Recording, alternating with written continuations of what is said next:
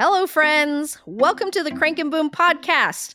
I am your host, Toa Green. I opened a Thai restaurant with my family 17 years ago that has since morphed into a multi million dollar ice cream business. I have the honor of leading 40 plus teammates to fulfill our company's mission create joy, ignite laughter, and inspire compassion. And now I get to share my experiences of building this incredible business with you. On the show, we chat all things small business, family, and life, and how we can do it all with a bit more purpose and in community. I am so glad that you're here. This is the Crank and Boom Podcast.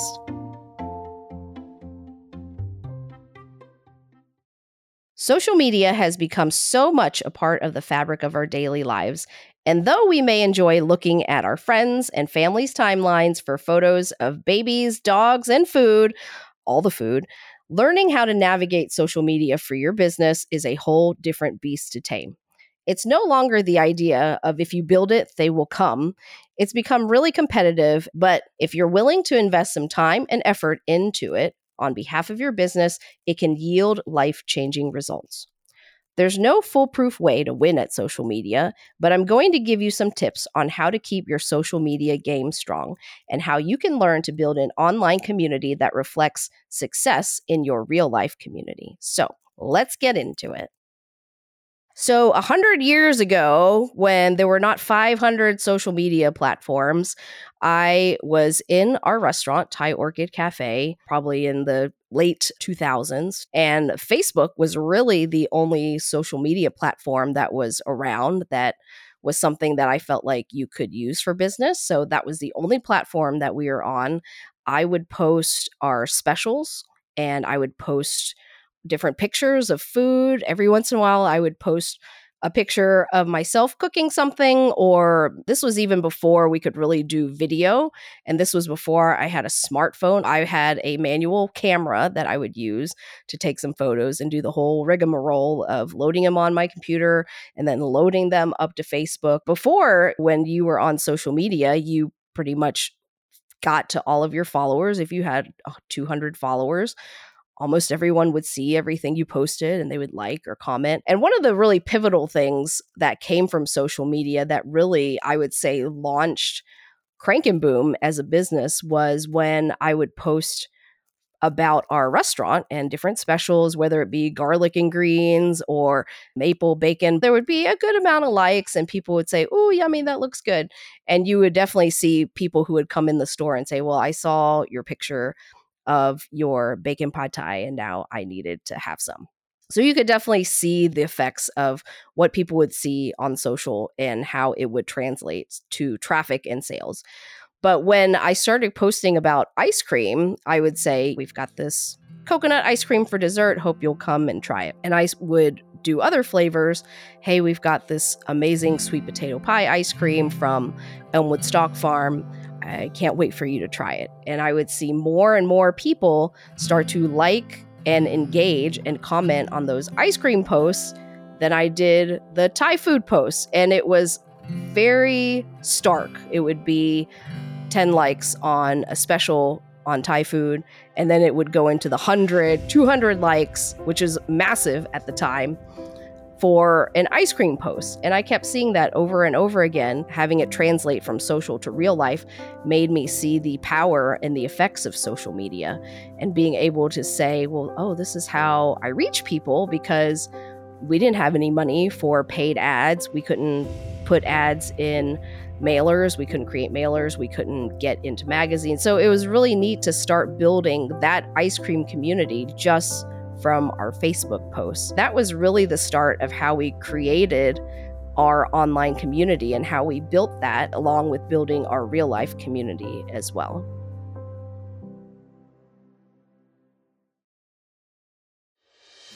One of the lessons I've learned as an entrepreneur is celebrating. Taking time to intentionally honor your achievements and share them with others is a big part of what makes the whole journey worth it. And one of my favorite ways to do it is with food, of course. Goldbelly is our partner in how we deliver our ice cream to customers all over the US so they can make their special moments even more special wherever they are. And whatever milestone you're celebrating with your friends and family, Goldbelly has just the thing. Whether you need Guy Fieri's trash can dessert nachos for dad's birthday or Martha Stewart's famous banana pudding for your sister's baby shower, Goldbelly can ship it right to your door and make your event even more special. So if you haven't taken advantage of Goldbelly's amazing offerings, now's the time. Run over to their website at goldbelly.com and make your celebration unforgettable. Hey friends, Toa here, popping in to share my excitement about one of my favorite companies in the whole world, Holly Hill & Co. If you are like me and are obsessed with food, especially local food, you will appreciate those special ties that happen around the table. Holly Hill & Co. believes, like I do, that food creates connection and community unlike anything else. That's why they take care to strengthen the ties across the generations between family, the farmer, and the land, all the way to the food that ends up on your table. You can experience exactly what this means at one of Holly Hill's nine unique Central Kentucky restaurants and through their beautiful emails. If you're in Kentucky, be sure to find the nearest location and get ready for an amazing experience with the most fantastic food. Holly Hill's co founder is none other than my dear friend, James Beard nominated chef Ouita Michel, who's been a force on the Kentucky food scene for over 20 years.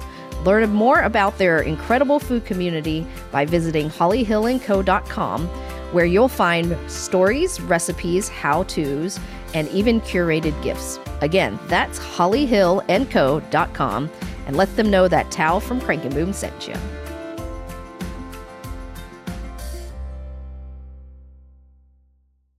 When we just had Facebook with Thai Orchid, the goal of having that social media was very simple. It's to build awareness. Here's what's going on this week. And then hopefully to convert that awareness into actual movement and traffic into our store. So now, you know, 10, 12, 15 years later, when we have lots of platforms and are doing a whole lot of things, trying to stay focused on those goals and keeping them simple, even though our social media strategy and everything we do is so much more complicated. So, all the different social media platforms can get overwhelming really, really fast. Do I need to go on TikTok? Do I need to join X, which used to be Twitter? What the heck is Discord? How do I engage in all these email lists? And it's so overwhelming. And every day a new thing pops up and it makes you think, oh my God, do I need to learn a whole nother platform? And how do I figure it out? So we're going to dial it back a little bit. Everyone take a deep breath. Deep breath right now. Deep breath. Okay. Here are a few steps that I feel like if you are starting out in social media or you are in it and you don't know what to do and you feel like you are floundering, here's a way to kind of step back and refocus and help you get on your way. Number one, I would say choose one platform. You should choose the one that you can show up in consistently. So if you are funny and have a lot of quick little snippets, like go on Twitter all day long.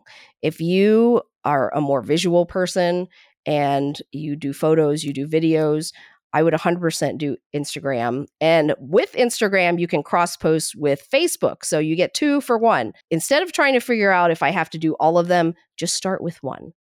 Number two, figure out a way to show up consistently. I think that is the biggest thing because if you show up one day and then 2.5 weeks later you show up, it's not going to help really build your audience and it's not going to make the algorithm very happy. And they're going to think that you're inconsistent here are some tips on how you try to show up consistently. Many platforms will actually help you plan your social media. If you go to Canva, there is a planning tool. We have used Sprout Social, that's a little more of a pricey tool. You can also use Later with Instagram and Facebook. There's actually now a planning tool within the platform that is free. Now, it's not the most smooth and doesn't have the most bells and whistles. But if you are just getting started, it is easy enough to upload one photo, upload a short caption, and just hit schedule. And that's all you have to do. Number three, enjoy the process. If you absolutely hate social media and you don't spend any time there, then maybe figure out a way to outsource it. Maybe you don't have a lot of money right now. The first time I outsourced our social media, one of our 16 year olds that worked for us, I just said to him, I just need you to post whatever, no direction or anything. Find a picture of something, put a caption on it, make sure it's family friendly and appropriate, and then post it once a day. And that's all I did. And it was fantastic. If you want to be successful on social media, get used to telling your story over and over and over again because not everyone is going to see every post. So if you have a way to tell your story that is woven in to other posts, that is going to be magic because that's how people get to know you. A lot of people don't want to show up on social media or think it's weird and that it's very self promoting. I want to kind of twist that around a little bit and have you think of it from a different perspective and think about it as this is you sharing your message, especially if you have a new business. You got in this business for a reason. Maybe it is to make money and retire. Yes, that is fantastic. But there's probably another reason why you want to do it. Maybe you want to open a pet store. Maybe you want to open a restaurant. Maybe you want to be a life coach. Usually there is some other driving force as to why you're wanting to start that business. And if you can take that same purpose and translate it into social media, just think about how many more people you can reach. You have to be authentic. You have to be real with who you are. You cannot show up in a different way online than you do in real life. People are smart and people can suss out when something is not real. Not that you have to share all your secrets on social media. I actually would not recommend that. But I think there are things that we can share. For example, if we're talking about this podcast, I am very happy to share all the different business struggles that we've had. We have had all sorts of struggles. And my whole goal for doing this podcast is to make entrepreneurs feel less alone and basically be what I wish I had when I was starting out as an entrepreneur because it is a very lonely journey.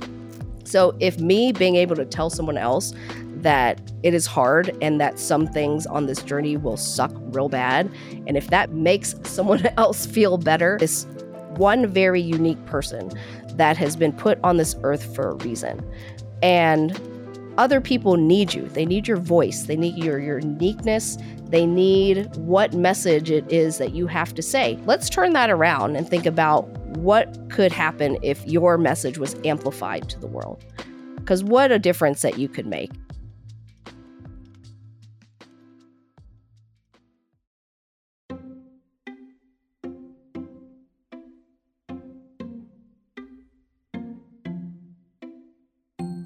Thank you so much for listening to the Crank and Boom podcast.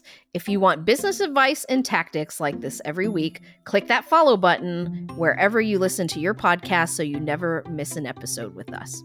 Also, if you like what you heard today, it would mean oh so very much to me if you would leave us a review that helps other people find us. Leave a note on what topics you want me to cover more of because we would love to hear from you. I can't wait to meet you here again very soon. Until next time, peace.